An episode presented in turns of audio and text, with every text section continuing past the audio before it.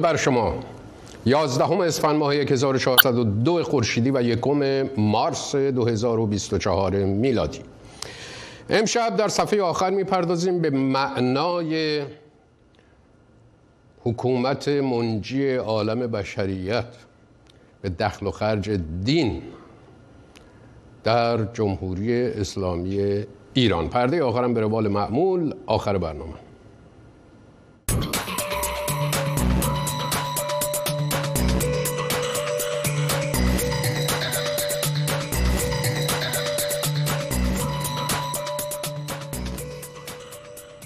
حجت الاسلام حریزاوی قائم مقام سازمان تبلیغات اسلامی با اشاره به در پیش بودن برنامه های ماه رمضان گفت موضوع حفظ قرآن موضوعی است که همیشه مورد برنامه ریزی و احتمام است. مستحضرید که رهبر فرزانه انقلاب در سالهای گذشته توصیه و مطالبه تربیت ده میلیون حافظ قرآن را داشتند. گرچه برای این امر برنامه ریزی های انجام گرفت منتها هنوز به این عدد نرسیده ایم ما باید کاری کنیم که عموم مردم تعداد آیاتی را که در ذهن دارند افزایش دهند. تعدادی از سوره های کوچک را مردم از کودکی حفظ می کنند و همین امر موجب اونس با قرآن می شود چجوری ما باید کاری کنیم؟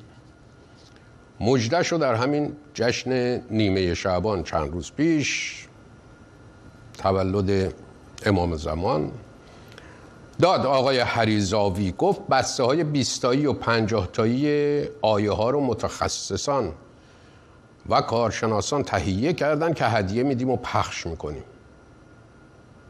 اینو میگن مغزشویی به زبان ساده. یه بسته هدیه 20 تا 50 تا آیه و چیزای دیگه توش. حالا با صوت خوش. میدن دست بچه نوجوان. اگه حفظ کنی جایزه داری. هدایت مسیر فکر نوجوان یعنی کنترل کردن افکار از کودکی. و همین دلیلی که می‌بینین نسل های بعد از انقلاب 57 یعنی در فرهنگ تحمیلی آمرانه جمهوری اسلامی کمتر دنبال مسائل جدی هن. هیچ کدوم کتاب خون نیستن. با پدر مادرشون هم البته کتاب خون نیستن. فکر و فرهنگ هیچ وقت برای این نسل جدید جدی نیست. من دارم از اکثریت میگم در واقع. نمی‌دونم حالا حتی میشه اکثریت گفت نه ولی آنچه که داریم می‌بینیم دیگه خودتونم می‌دونیم بهتر از من. همین که زندگی بگذره حله. این تابلویی است که نهاد دین در حکومت ترسیم کرده. مردم وظیفهشون اطیول رسول و اول الامر منکم اطاعت از پیامبر و جانشینانش. اول الامرشه ولی فقیهشه. این مال دنیاشونه وظیفه آخرتیشون هم اینه که کاری کنن که برن بهشت. وقتشون رو با مسجد و روزه و دعا و شبهای احیا و قدر و زیارت اهل قبور و حفظ کردن همین همین هدیه هایی که عرض کردم و با اینا بگذرونن. یه نکته رو بگم اینجا شاید کمتر بهش توجه شده. یه جمله معروفی است از عیسی مسیح. تو, تو انجیل متا فکر می‌کنم هست. میگه مردگان را بگذاری تا مردگان برگیرند. یعنی با مرده ها نمیر نایست خودتو با عزاداری مشغول نکن. برو دنبال وظیفت دنبال زندگی دنبال تعهدت که زمان مثل تو متوقف نمیشه. زمان عزاداری نمی‌کنه پیش میره. در اسلام شیعه که هرچه دربارش می‌دونیم از آخوندا خوندیم و شنیدیم میگه گریه اسلام و زنده نگه داشته. برای تولد و مرگ مقدسان دعاهای ویژه مراسم ویژه خرجا و هزینه های ویژه روزها و شبهای ویژه دارن. جامعه اینجوری مشغول مقدسات و مقدسان میشه مشغول گذشتش میشه. حالا یا به حال گذشتش گریه می‌کنه یا به گذشتش میباله. اینجوری از دنیای علم و تعقل و آینده سازی عقب میفته فقط توی یه زمینه پیشرفت می‌کنه. نظامیگری ساخت سلاح برای جنگ تا از این سیستمی که برپا کرده حفاظت کنه. عرض کردم چند روز پیش نیمه شعبان بود. مهمترین جشن شیعیان نیمه شعبان. چرا؟ البته عید مبعث هست عید قدیر هست عید فطر هست همه اینا هست. ولی برای شیعه دوازده امامی نیمه شعبان جشن تولد امام زمان از همه مهمتره. قبل از انقلاب هم همینطور بوده. چراغونی های بازار و کسبه و خیابونه از شمال تا جنوب کشور شهر و کشور. برنامه های ویژه مساجد و مهدیه تهران به ویژه که شیخ احمد کافی سگولیش بود رومنبر تلفن می‌زد به امام زمان جشن بود منتها های های گریه می‌کرد در تلفناش به امام زمان. کاستاش دست به دست می‌شد. شاید هنوزم این این منبر ویژه‌ای که دارم میگم حتما هست. چرا اینقدر نیمه شعبان مهم بود و مهمه در ایران؟ دلیلش قبل از انقلاب 57 چیزی بود و بعد از انقلاب البته چیز دیگری. قبل از انقلاب جامعه مذهبی و خرافی دنبال منجی عالم بشریت بود. دنبال منجی میگشت. انت... مذهب وقتی که به جای عمل واقعی زندگی واقعی قرار بگیره این چیزی که معروفه که افیون مردمه نمی‌ذاره که خودت به خودت برسی. هر بلایی سرت میاد میگه خدا کرده و همیشه منتظری که منجی بیاد نجاتت بده. انتظار منجی و دخیل و خرافه و امامزاده قبل از انقلاب هم خیلی رایج بود. البته مطلقا نه به اندازه بعد از انقلاب. منجی نیامد نایب منجی عالم بشریت در انقلاب 57 آمد. حکومتش رو بر دوش همین مردم برپا کرد و احکام فقه شیعه رو حاکم کرد. بعد از انقلاب با وجود این حکومت باز به نیمه شعبان بیش از بقیه روزهای تقویم شیعه اهمیت میدن. چون به واسطه امام زمان و با توسل به اونه که نایب امام زمان درست میشه. ولی فقیه و حکومتی که ولی فقیه رهبر سیاسی و مذهبیشه به همین دلیله که حتی اگر هیچ تشکیلاتی نداشته باشی مخالف باشی با این با این بازی. هیچ تشکیلاتی نداشته باشی. در این مخالفتت هیچ فعالیت سیاسی حتی نداشته باشی. فقط کافی است که حرفت بین لایه های از مردم مذهبی برو داشته باشه و بگی که امام زمان تخیلی است میکشنت. نه به این دلیل که لزوما منکر وجود امام زمانی. خیلی از مردم قبول ندارن. نه به این دلیل. به این دلیل که با انکار وجود امام زمان بلا فاصله مخالف حکومت نایبش میشی. چرا علامه یعنی قضیه سیاسی میشه؟ دیگه مذهبی نیست فقط دینی نیست فقط. چرا علامه برقعی رو شبانه رفتن خونش سر نماز ترورش کردن؟ گوش کنید این هایی که مردم می‌خوان سوارشن سعی خروششون به اینه که چشم و گوش اون اولاغه که سواری میده چشم و گوش وا نشه. حرف دیگر رو نشنوه. اگر حرف دیگر میگه پالونش کجه دیگه نمیشه سوار پالون کج شد دیگه نمیشه سوار ما بچه بودیم آخوندان می‌گفتن فلان کس پالونش کجه؟ اون نمی‌دونم بیمیانی شد یعنی دیگه نمیشه شد پالونش کج شد. در قرآن توضیح میده. میگه اگر از این بود پرستا بپرسی خالق آسمان کیه؟ خدا. روزی کی میده؟ خدا. باران کی میده؟ خدا. همه خیرات از خدا می‌دونستن. ولی ایرانی ها که قرآن دارن شر رو از خدا می‌دونن. خیر راج امام. اینه بدتر این که برو به مشهد.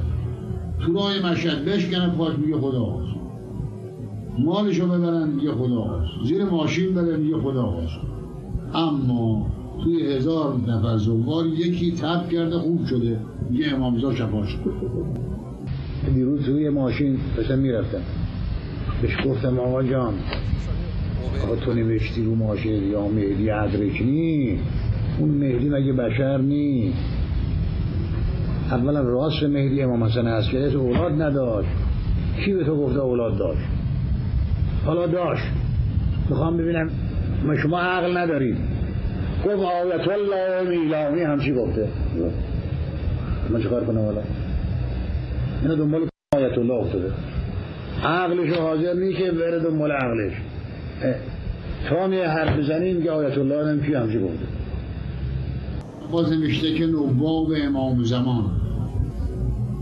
هوایج مردم رو همه رو روا می‌کردن بابا جان خود پیغمبر حاجت کسی روا نکرد. نواب امام زمان همه رو حاجت مردم رو روا کردن. خب این آیت الله هایی که نایب امام زمان میگن هستیم خب اینا چطور مریض میشن؟ میرن اروپا. چرا یه خودشون شفا نمیدن؟ دیگه راست میگن. همش دروغ همش حقه بازی این نشد که. بله. من بذارین اول مقدمه بخش نخست مطلبی رو که وبسایت فرهنگ و خرافه منتشر کرده بخونم. دکتر عبدالحسین زرینکوب در دو قرن سکوت نوشتند از همان بامداد اسلام هر فتنه و آشوبی که در عالم اسلام رخ داد ایرانی ها در آن عامل عمده بودند. بیرون از حرف حدیث شیعی دو تن از معتبرترین صحاح سنی صحیح مسلم و صحیح بخاری در کتابهای خود کمترین اشاره به وجود امام زمان نکردند. دو مورخ بزرگ و صاحب نام عالم اسلام ابن خلدون و تبری که معاصر امام حسن عسکری بود و گاه جزئی ترین اتفاقات زمانه را ثبت کرده وجود یک چنین امامی را تایید نکردند. پس چگونه پروژه غیبت امام زمان شکل گرفت و به برج و باروی بلند و پر عظمت تبدیل شد؟ آیا چنان که مورخ نامدار دکتر عبدالحسین زرینکوب می‌گوید باید ایرانیان را در این فتنه نیز دخیل دید. مهمترین دلیل اختفای امام دوازدهم را بیم جانی و ترس از سوء قصد دشمن عوامل خلیفه و غیره عنوان کردند. اگر علت غیبت امام زمان فقدان تأمین جانی است پس با چه منطقی امام زمان در عصری ظهور خواهد کرد که دنیا را ظلم و فساد جباران خونریز پر کرده که در آن صورت یک هزارم زمان خلفا نیز تأمین جانی نخواهد داشت. اگر روزخانهای عوامفریب کنونی این تناقض را اینطور رفع و رجوع می کنند که موقع ظهور امام و به منظور حفظ امنیت او کلیه سلاحها و ابزارهای مدرن و پیشرفته کنونی و ماهواره های جاسوسی و دوربین ها و وسایل مدرن کنترل خیابانی از کار خواهد افتاد چرا و با چه منطقی این معجزه همان موقع و در قبال چند تا شمشیر و سپر قرازه خلفا به وقوع نپیوست؟ عرض کردم در دنیای امروز با وجود جمهوری اسلامی با وجود حکومت نایب امام زمان به قول خود چون قضیه سیاسی میشه قضیه مذهبی نمیشه و به همین دلیله که ما بهش می‌پردازیم. مذهب هر کسی به خودش مربوط. یا الله مذهبیش به خودش مربوط. باری ادامه مطلب. به تحقیق باید افزود. کل معجزاتی که متولیان تشیع به امامان دوازدهگانه قدسی خود نسبت دادند از تمامی معجزاتی که ادیان ابراهیمی به 124 هزار پیغمبر نسبت دادند بسا بیشتر است. طرفه این که این گونه جعلیات و شعبد بازی ها در دینی صورت می‌گیرد که پیامبر گرامیش صادقانه اعتراف می کند که معجزش همین قرآن است و از او انتظار کار خارق العاده نداشته باشند. از آنجا که برکنار نگه داشتن دین و نهادهای دینی از حکومت از ارکان اصلی یک جامعه عرفی مدنی و دموکراتیک است. باید شهامت این اعتراف را داشت که با وجود ایده مهدویت و همزاد آن روحانیت برپایی هر گونه جامعه مدنی و عرفی بیمعنا و محال و به قول قدما مستاق عینی اجتماع ضدین است. این 45 سال گذشته همیشه دعوای همین اجتماع ضدین بوده. اعتراض به این تضاد آشتی ناپذیر و این وضعیت اصلاح نشدنی روبرو شدن با چماق و گلوله حکومت حکومت نایب امام زمان. بی دلیل نیست که جنبش انقلابی زن زندگی آزادی که بیش و پیش از هر چیز هدفش حکومت غیر دینی بوده بیشترین کشته اعتراضات مدنی رو در سراسر جهان میده در اون سال. بیش از دو سوم معترضان جانباخته جهان در یک سال گذشته در ایران کشته شدند. تحقیقات پایگاه داده های باز ایران نشان می‌دهد که در یک سال گذشته دست کم 179 تظاهرات در 84 کشور رخ داده که به کشته شدن حداقل 817 نفر منجر شده. از این میان سهم ایران 537 نفر است. این خواست آزادی و زندگی و حکومت مستقل از یوغ مذهب و روحانیت که مردم براش جان میدن در مشروطه به صورت عمیقتر و علنیتر مطرح میشه در تاریخ قبل از سال 1401 ارز می‌کنم. و سمت قدرت سیاسی می‌گیره. در تاریخ 150 سال اخیر رو در نظر بگیریم. مشروطه و مشروعه در مقابل هم قرار می‌گیرن. قدرت سیاسی پول و امکانات خب به دنبال داره. تا قبل از مشروطه آخونده چیکار می‌کردن که بعد تو مشروطه در انقلاب مشروطه در مقابل انقلاب مشروطه مشروع خواهند؟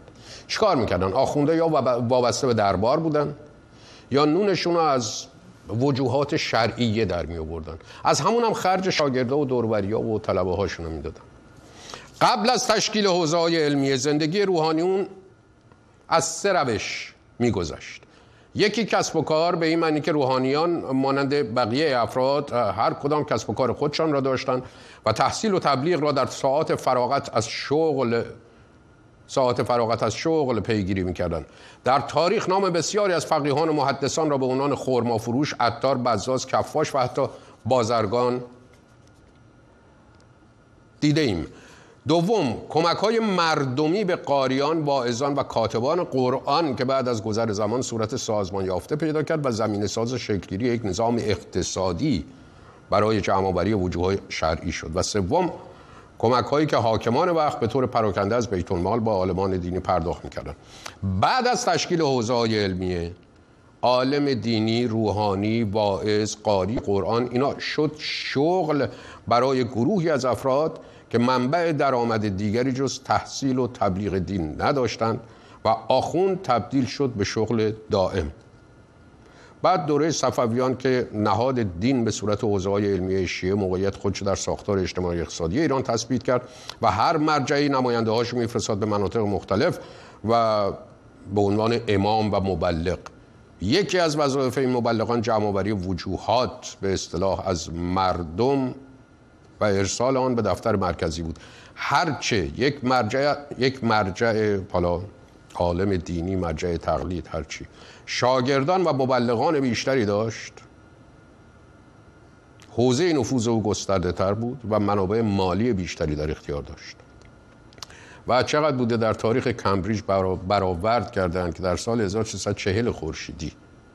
یعنی 17 سال قبل از انقلاب 57 ماهانه مبلغ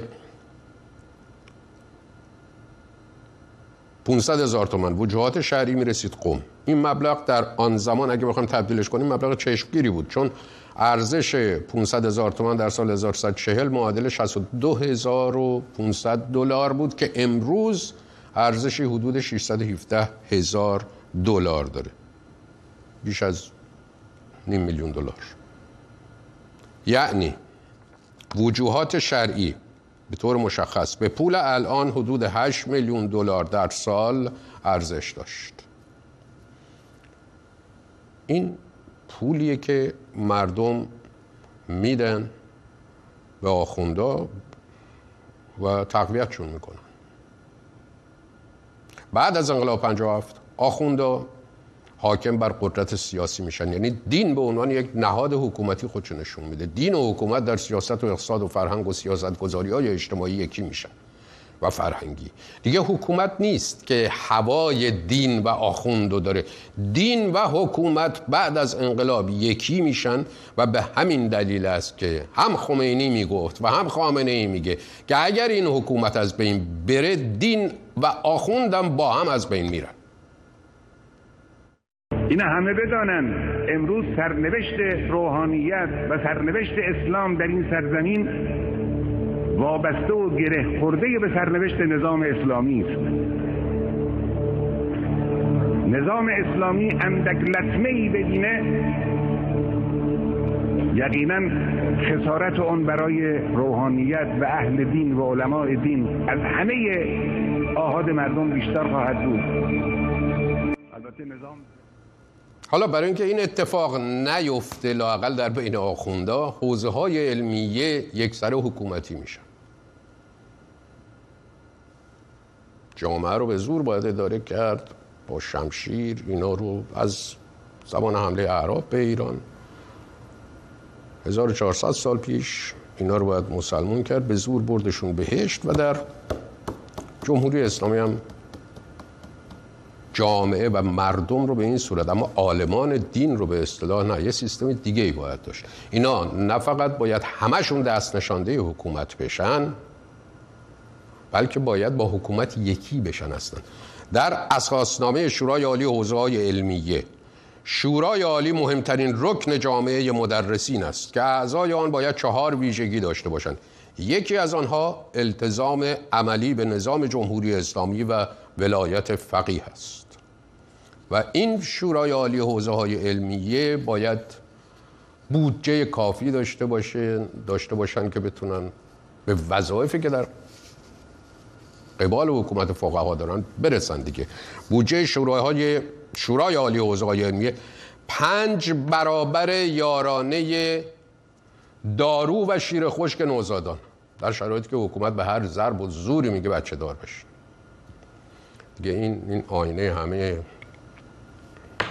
وضعیت حکومت دینی و جامعه ایران و نیازهای جامعه ایران. باری در جامعه عرفی چی؟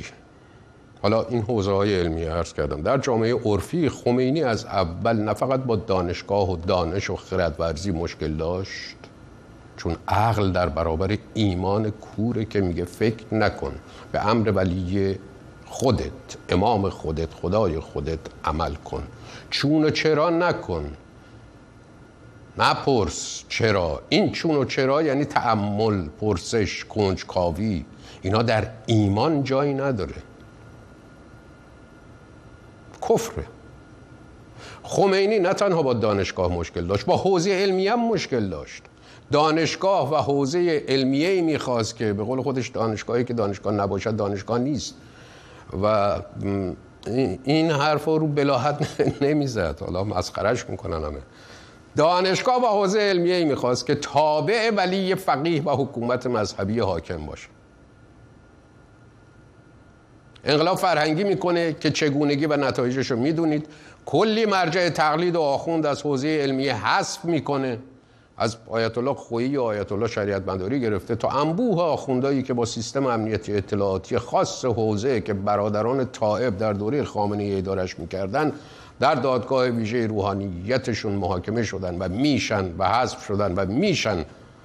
سخنرانی خمینی رو بشنویم در 17 آذر 1359 خطر دانشگاه از خطر بام خوشهی بالاتر است.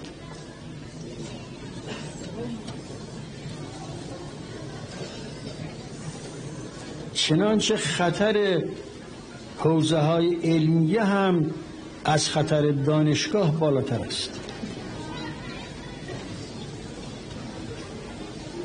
باید تهذیب بشن اینها.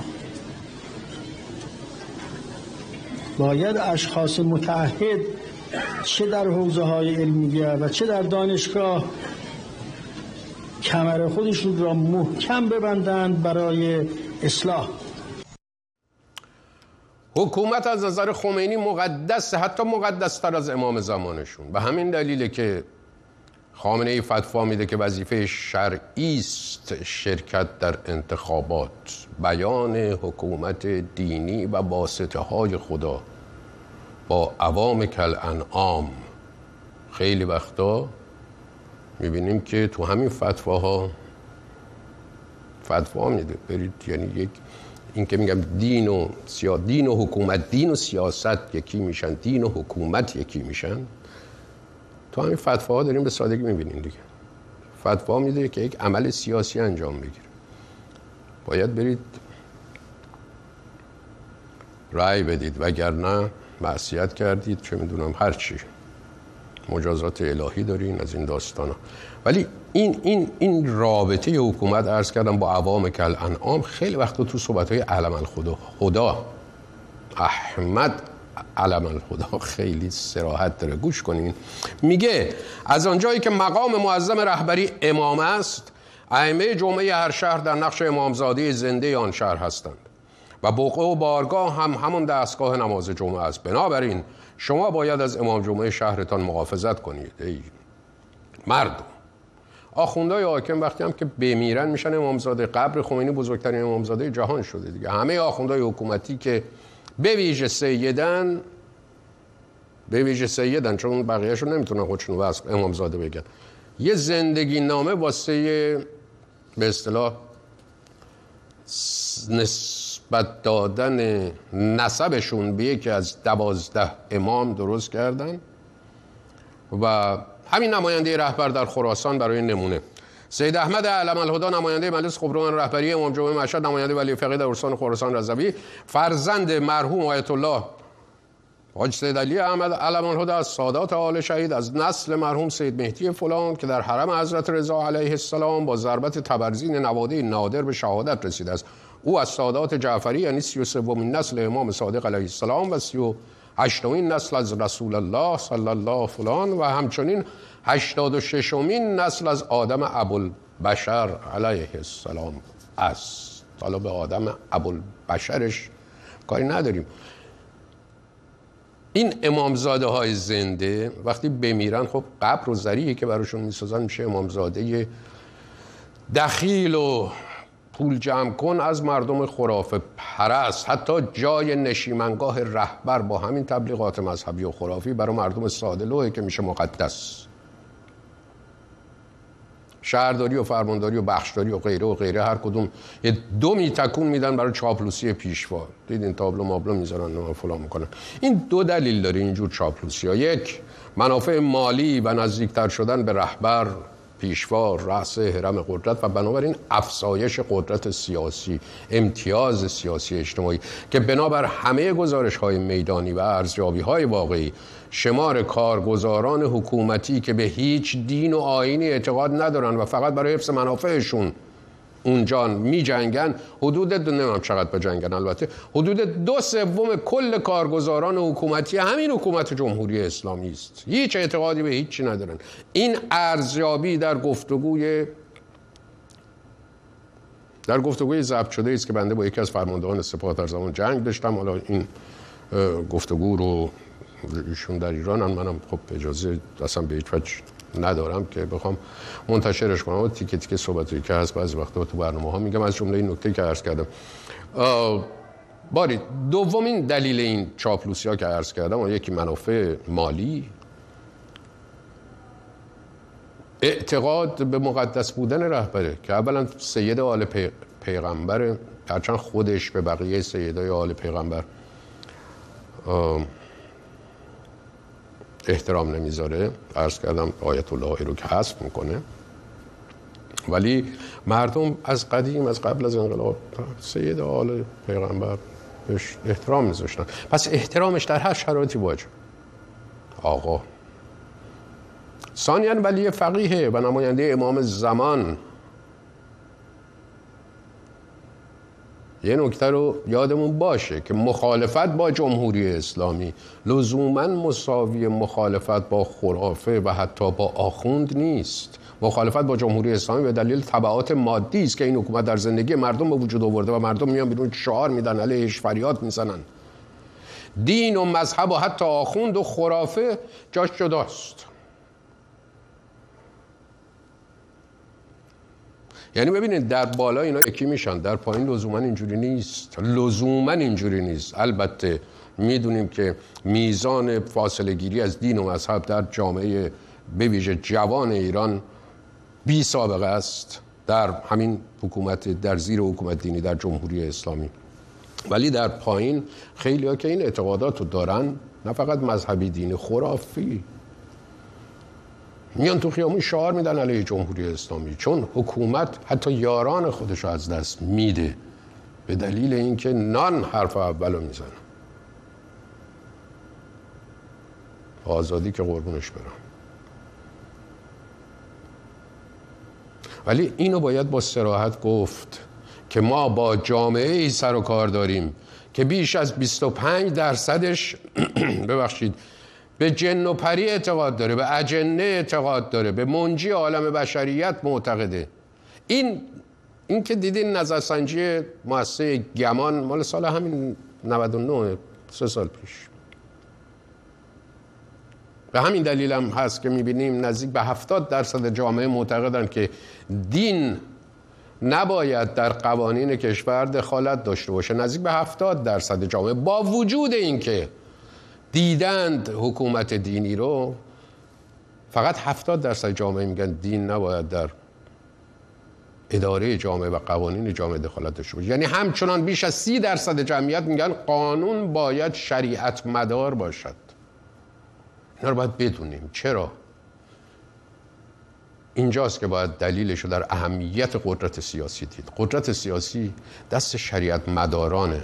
هم برای حکومتش حفظ حکومتش خرج می‌کنه هم فرهنگ سازی می‌کنه. چرا خامنه ای خلف خمینی میاد دشمنی خودش با خردورزی در دشمنی با علوم انسانی نشون میده؟ علوم انسانی رشته های جامعه شناسی روانشناسی اجتماعی انسان شناسی دین و دولت علوم سیاسی و اداری اینا همه دشمن اسلام و حکومت اسلامی چون راه به عقل و به پژوهش و به خواندن درست تاریخ و به تعمل و پرسش درباره رویدادهای سیاسی اجتماعی و فرهنگی می‌برن طبق اسناد حک شده ای که منتشر شده است 99500 طلبه در حوزه های مختلف کشور ساکنن و حقوق می‌گیرن حکومت اینا رو بعد از آموزش در حوزه های علمیه میفرسته به مدارس و محله ها در سر و سر کشور. اینا صدا و سیمای متحرک حکومتن که بی تردید درصدی حتی کم در دمیدن روح فاشیستی نظام حاکم به جامعه نقش داره چقدر حقوق می‌گیرن؟ چقدر از امتیاز اجتماعی و مذهبی استفاده می‌کنن؟ جیباشون رو پر می‌کنن حق خودشون هم می‌دونن چون مبلغان نظام حاکمن. هیچ کس غیر از خودشون نمی‌دونه ولی می شود یک مقایسه ای کرد. فکت نامه نوشته است که جمعیت دانش آموزان بیش از 16 میلیون و جمعیت طلاب بر اساس گفته ها بین 80 تا 130 هزار نفر است. به عبارتی جمعیت دانش آموزان بین 125 تا 200 برابر جمعیت طلاب است. اگر ارزش ردیف های حوزه های علمیه را ردیف های تو ردیف بودجه به جمعیت طلاب و دانش آموزان تقسیم کنیم. به این نتیجه می‌رسیم که سهم هر طلبه از بودجه نهادهای مذهبی بین هفت تا دوازده برابر سهم هر دانش آموز از ردیف های بودجه مرتبط با آموزش و پرورش است. این همون سیاست بر مبنای دانشگاه فاسده که خمینی می‌گفت و دروس غربی مزر که خامنه ای میگه. و اهمیتی که نظام حکومتی برای فقه و اصول حوزه و آخوندهای مبلغ حکومت قائله. و سازماندهی بلده. از قبل از انقلاب نشون داده که می‌دونه باید رو مخ مردم تو محله ها کار کنه. تحقیقات پایگاه داده های باز ایران نشان میده تعداد مساجد در ایران دست کم 55 برابر تعداد بیمارستان های دولتی نیمه دولتی و خصوصی است. چرا؟ چون با وجود خالی بودن بیش از نیمی از مساجد موجود آمارای خودشونه که برنامه داشتیم مشخص بنده مستند کردم اینو باز بودجه ها صرف ساختن مساجد میشه. تا سایه اسلامی که حالا دیگه نمی‌خواد قدرت سیاسیشو از دست بده از محله و شهر کم نشه. همزمان رشد 18 برابری مؤسسات قرآنی. فقط ظرف یک دهه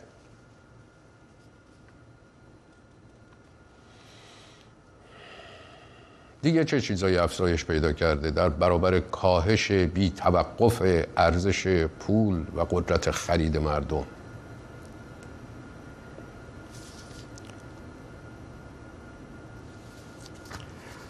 محمدی گلپایگانی رئیس دفتر پیشوا نامه می‌زنه به قالیباف رئیس مجلس پیشوا. میگه بودجه نهادهای مذهبی زیر نظر رهبر رو زیاد کن. در قانون بودجه ببینین این, این جمله این عبارت که من گفتم جز جزش هیچ ربطی به دموکراسی و آزادی و پارلمانتاریزم و این چیزا اصلا نداره. حقوق مجلس تفکیک قوا. رئیس دفتر پیشوا نامه می‌زنه به قالیباف رئیس مجلس. میگه بودجه نهادهای مذهبی زیر نظر رهبر رو زیاد کن تو قانون بودجه. دستور کلی هم نمیده. جزئیات رو مشخص می‌کنه. اسم جاهایی که باید بودجهشون زیاد بشه اینا رو با مقدار پولی که باید به بودجه این نهادهای معین اضافه بشه دارین می‌بینین. اینا رو میفرسته مجلس.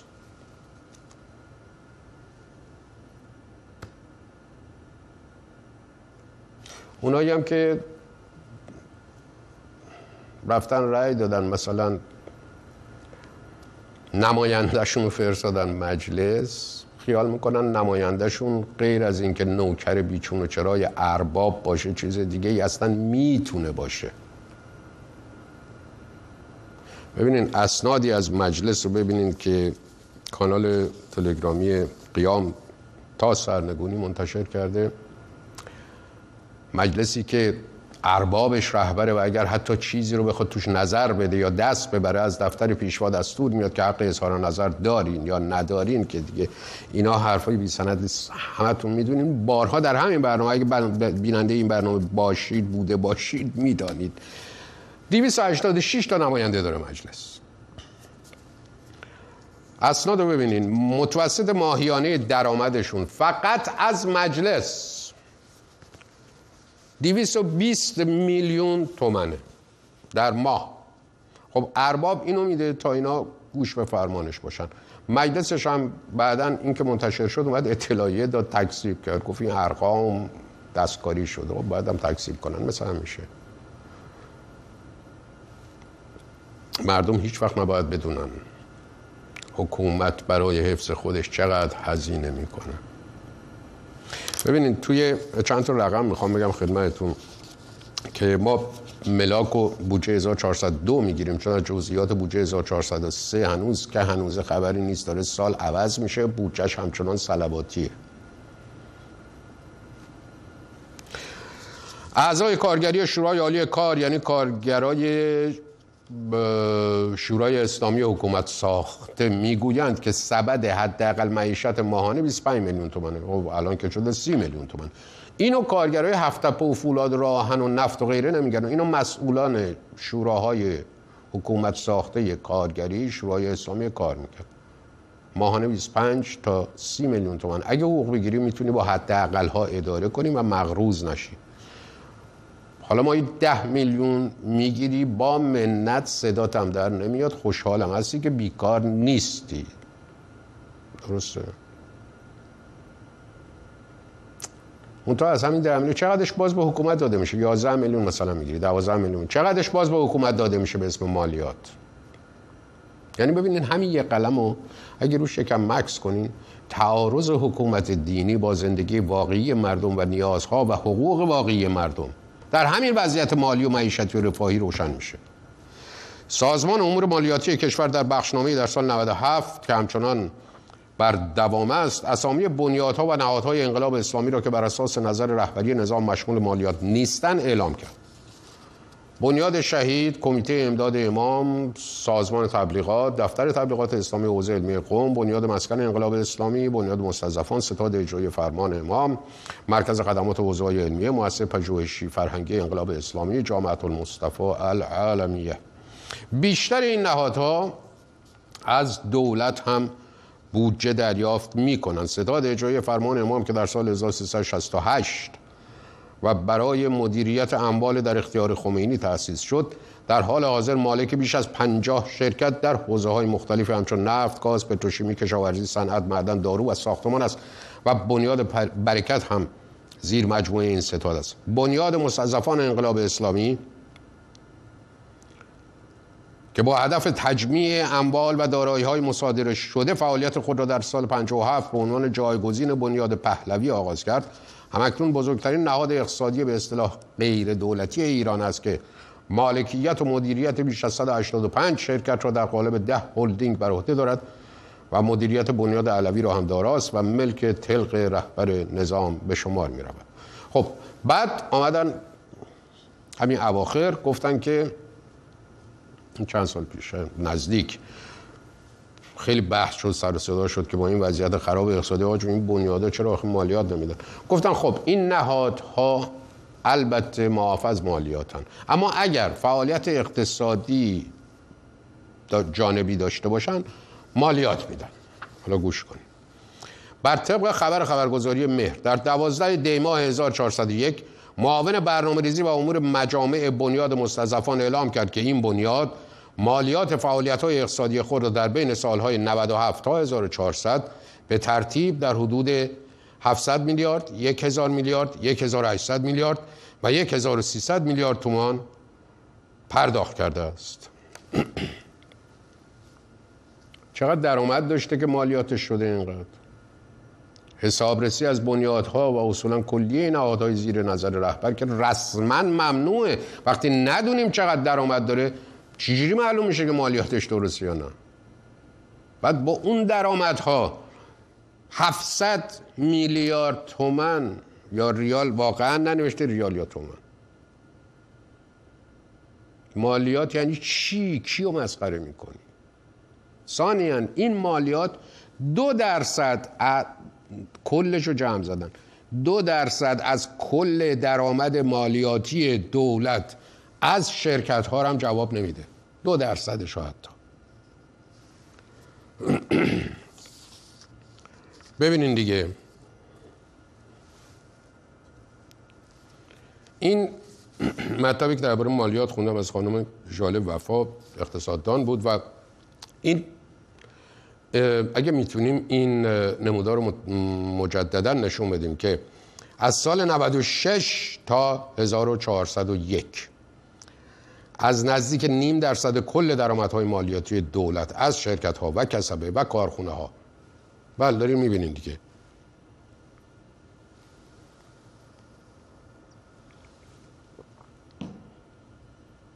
هر کسی به هر حال غیر از کارکنان دولت. 99 درصدش رو دیدین مردم عادی میدن. مالیات. زیر دو درصدش رو شرکت ها و کسبه و کارخونه ها اینا, اینا که غیر از بنیاد ها هستن 99 درصد و زیر دو درصدش رو همون بنیاد ها فعالیت اقتصادی و فلان بر اساس لایه بودجه 1403 چقدر مالیات در نظر گرفتن؟ و همینجوری مردم باید بدن دیگه. سقف درآمدهای مالیاتی از 748 هزار میلیارد تومان سال 1402 با افزایش 50 درصدی به 1122 هزار میلیارد تومان می‌رسد. و این درآمد مالیاتی 1120 هزار میلیارد تومانی برای پرداخت حقوق همون مردمی است که این پول ازشون به اسم مالیات می‌گیرن و برای تأمین هزینه همون سازمان های مذهبی حکومت دینی است. فقط خدمات حوزه علمیه و جامعه المصطفان از اینکه ده هزار میلیارد تومن از این پول رو برمیدارن. به اسم ردیف بودجه. عرض کردم جمهوری اسلامی از اول سعی کرد از طریق تشکیلات سازی قدرت رو به دست بگیره و بلد بود. در جنگ قدرت هم برنده شد. و کمک های خارجی همه اینا سر جاش بحث مفصل. ولی در جامعه ایران داریم صحبت می‌کنیم دیگه آقا این نایب منجی عالم بشریت تونست رهبری بلا منازع خودش رو بر ذهن مردم مسلط کنه. خب آدماش دنبالش و همه معتمد او و بنابراین معتمد مردم. منتها میاد از اول حوزه نفوذ خودش رو با همین تشکیلات سازی گسترش میده. در خارج از ایران همون داستان جنگ تا رفع فتنه در عالم رو سعی می‌کنه عملی کنه که نمیشه. خب حالا سعی می‌کنه با همین تشکیلات ها بقای خودش رو حفظ کنه. ببینید در اون دوره اول خمینی سعی می‌کرد گسترش بده. با عجله سعی می‌کرد گسترش بده در لبنان در عراق. الان دیگه این تشکیلات هایی که جمهوری اسلامی ساخته است در خارج از ایران در واقع برای اینه که جمهوری اسلامی خودشو در واقع کمک کنه به بقای حکومت تضمین کنه ادامه حکومت رو. نهادهای رهبری کننده این تشکیلات هم نیروی قدس سپاه جامعه المصطفى تقریب مذاهب فرهنگ و ارتباطات اسلامی و به نوعی سازمان تبلیغات اسلامی که همه زیر نظر مستقیم ولی فقیه نایب امام زمان. مدیران این نهادها گرچه هیچ ربطی به دستگاه رسمی دیپلماسی کشور ندارن ببینید که چجوری باید با دنیا مجبور تعامل بکنه به چه شکل. این این آخوندا با گذرنامه دیپلماتیک سفر می‌کنن. یعنی یعنی چی؟ امتیاز رو ببینین. اولا هرچی می‌خوان با خودشون می‌برن و میارن بدون چک امنیت کشور مقصد و بدون گمرک. ثانیا هر جا برن هر کاری بکنن مسئولیت دیپلماتیک دارن. نمونه ها رو ببینیم دیگه. علیرضا اعرافی مدیر حوزه های علمی سراسر کشور عضو شورای نگهبان نماینده مجلس خبرگان رهبری. محسن قرائتی مدیر ستاد اقامه نماز.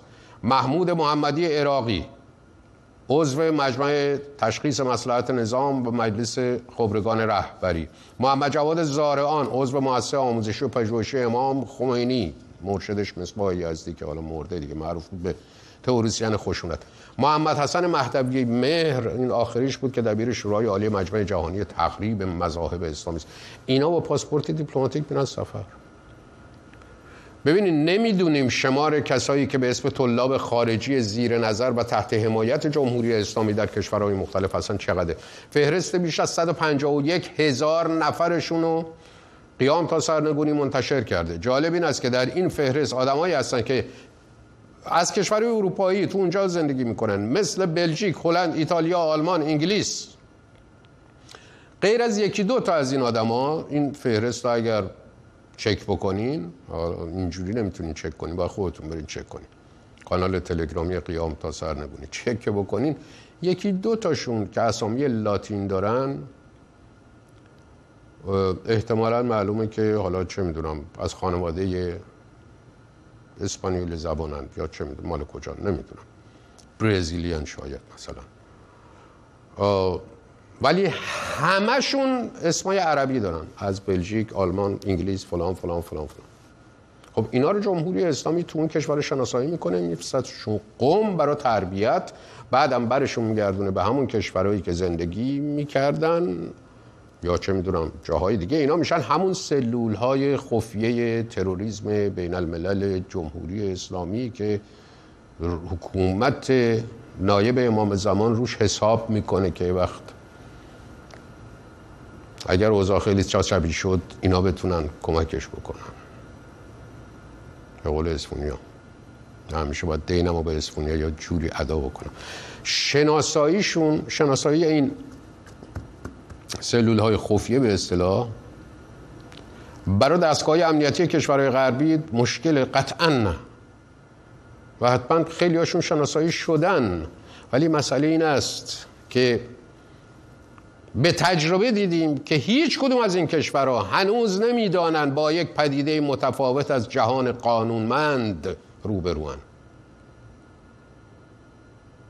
جمهوری اسلامی غیر از حقوق و جایزه مزایایی هم میده به این جامعه المصطفایی 151 هزار نفر رو داره پوشش میده ها. از جمله کمک هزینه سفر.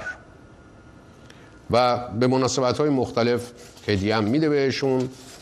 اینا اسامی 736 طلبه خارجی جامعه المصطفى فی العالمیه است که در ایران ساکنن و به مناسبت ماه رمزون هدیه گرفتن که نمی‌دونم چقدر ننوشته چقدر.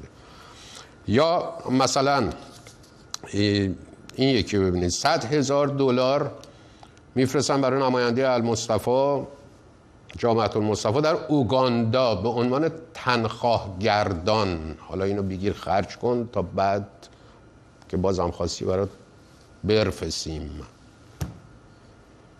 تنخواه کردن خورده دیگه صد هزار دلار. سال 500 میلیون 500 هزار دلار انصافا.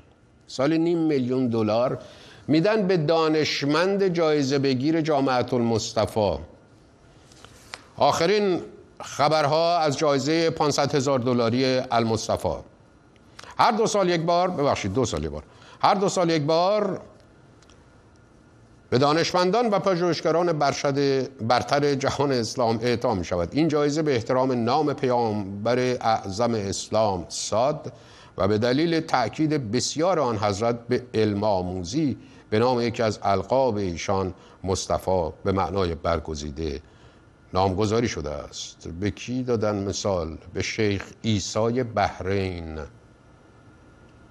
در همایش بین المللی تجلیل از آیت الله شیخ ایسا قاسم از علمای برجسته بحرین به پاس خدمات ایشان جایزه جامعه المصطفى العالمیه به ایشان تعلق گرفت. این جایزه را به نیابت از فلانی فلانی دریافت کرد. حالا ببینید یک فهرستی است درباره پولی که وابستگان به جامعه المصطفى در کشورهای مختلف می‌گیرن. همین فهرست رو نگاه کنید. نکته خیلی مهمی رو نشون میده. به اصطلاح دانشجوهای جامعه المصطفى در فلان شعبه در فلان شهر فلان کشور. اینا حقوق ماهانه به پول رایج خودشون می‌گیرن. یعنی مثلا در پاکستان روپیه می‌گیرن. یعنی مثل طلبه ای که در ایران حقوق ماهانه می‌گیره سربازی نمیره هیچ کار خاصی جز حرف زدن و تایید و تبلیغ پیشوا نمی‌کنه اونا میرن تو مدارس مثلا جامعه مصطفی یا به عنوان مبلغ اومدن قوم و باید فرستادنشون دوباره اونجا. چگونگی صدور انقلاب اسلامی به جهان رو یاد می‌گیرن و پولم برای این کار می‌گیرن. یعنی می‌خوام بگم ببینین اینا به اسم حکومت نایب امام زمان حکومت امام زمان مملکت امام زمان هر حرف چی که میگن. دارن ریسمان از گردی جهان له شده می‌گیرن می‌کشن. کسی که برشون کار می‌کنن لاعقل هفتاد درصدشون. اینا مگر بس باشن به چه می‌دونم 75 درصدشون 25 درصد. یعنی کسی قربتا الله برای نزدیکی به خدا نمیره درس دینه بخونه میره پولشو بگیره خونه بخره زندگی جور کنه و اینا. برای همین هم می‌بینیم که بیشتر فعالیت های تروریستی جمهوری اسلامی با بکارگیری همین غیر ایرانی ها انجام میشه که مثلا گیر بیفتن یقه حکومت ایران گیر نباشه که البته مثلا در آلمان گیر افتاد در فرانسه گیر افتاد از ترور شاپور بختیار گرفته تا انفجار مرکز کلیمیان آرژانتین تا کشتار میکونوس. و ترور دبیرکل حزب دموکرات کردستان ایران تا همین اواخر طرح ربایش مسیح علی نژاد از آمریکا اینا تربیت شده های همین مراکز جمهوری اسلامی هن. گروه های ایرانی عرب مالزیایی چه می‌دونم فلانجایی اینا درست می‌کنن پول و برنامه ریزی و سیاست گذاری که باید برای زندگی و رفاه مردم صرف بشه صرف تیز کردن شمشیر اسلام و حفظ حکومت مذهبی میشه. و این وسط چقدر جنایت با پول مردم ایران می‌کنه این حکومت امام زمانی به قول خودشون؟ درباره پولایی که برای گسترش نفوذ تروریستی خودش در منطقه خرج کرده و همچنان ادامه داره خیلی گفته شده اسنادش به اندازه لازم تو همین برنامه هم مطرح شده. پولایی که به گروه های فلسطینی و عراقی و سوری و آفریقایی و افغان و پاکستانی و غیره و غیره داده میشه اونان نیابتی ها یا مزدوران نیروی قدس سپاه و اینا. به ابعاد جنایت در سوریه واقعا کمتر اشاره شده شده واقعا کمتر که چقدر سرمایه های مردم ایران در اون کشور سوخت و چقدر با پول مردم ایران مردم بدبخت سوریه و زن و بچه های کاملا بیگناه.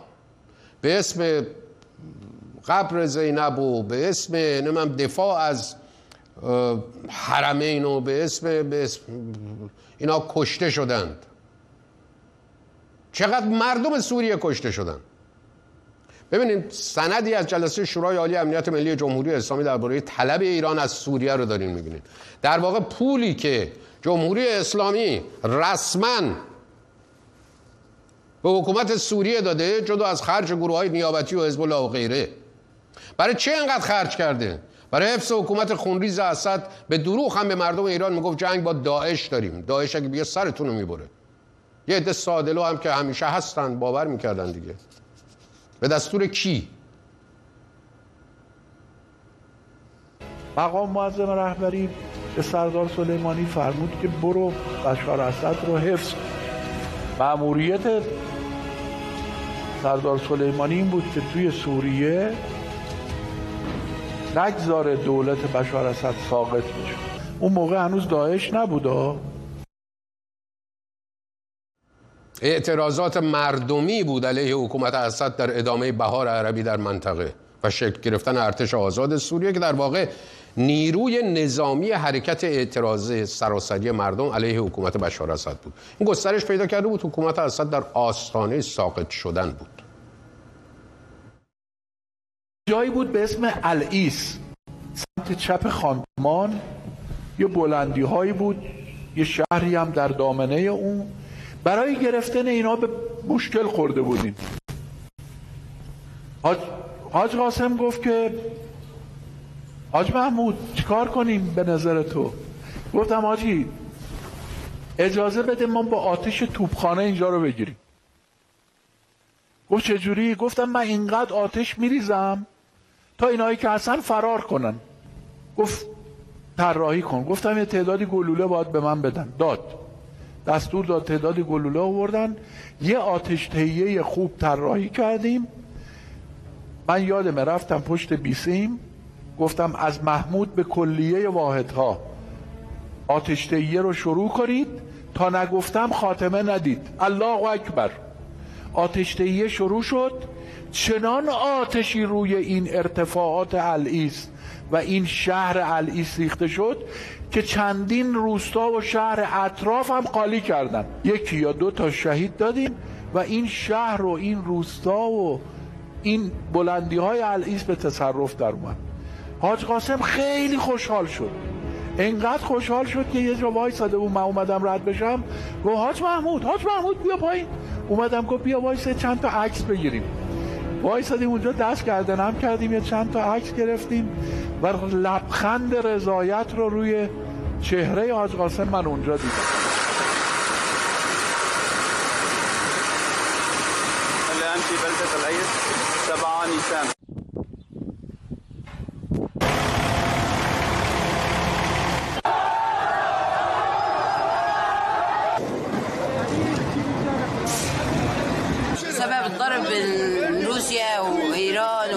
بشار وحزب القلب وحزب الشيطان حجلنا من بيوتنا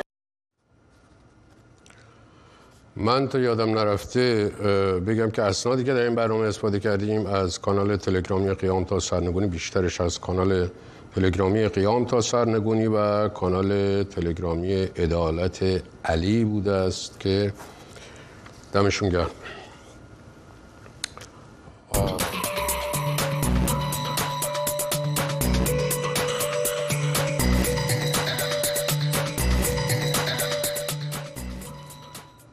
بریم پرده آخر. چند نفر از اصحاب در بابو رفتن خود امام صادق نشسته های های گریه می‌کنه. سیدی غیبتو که نفر رو قادی سیدی آقای من مولای من سیدی. غیبت تو خواب عشش من رو بوده است. گفتن آقا کیا می‌گیره می‌کنی؟ فرمود داشتم نگاه می‌کردم در کتابی که جفری که از مادرم زهرا ما رسیده است نگاه کردم قبل از ظهور پسرم مهدی شیعیانم خیلی گرفتار میشن. بیماری میاد فقر میاد گرونی میاد. اربعین دلش اونجاست خودش اینجا. اربعین دلش اونجا.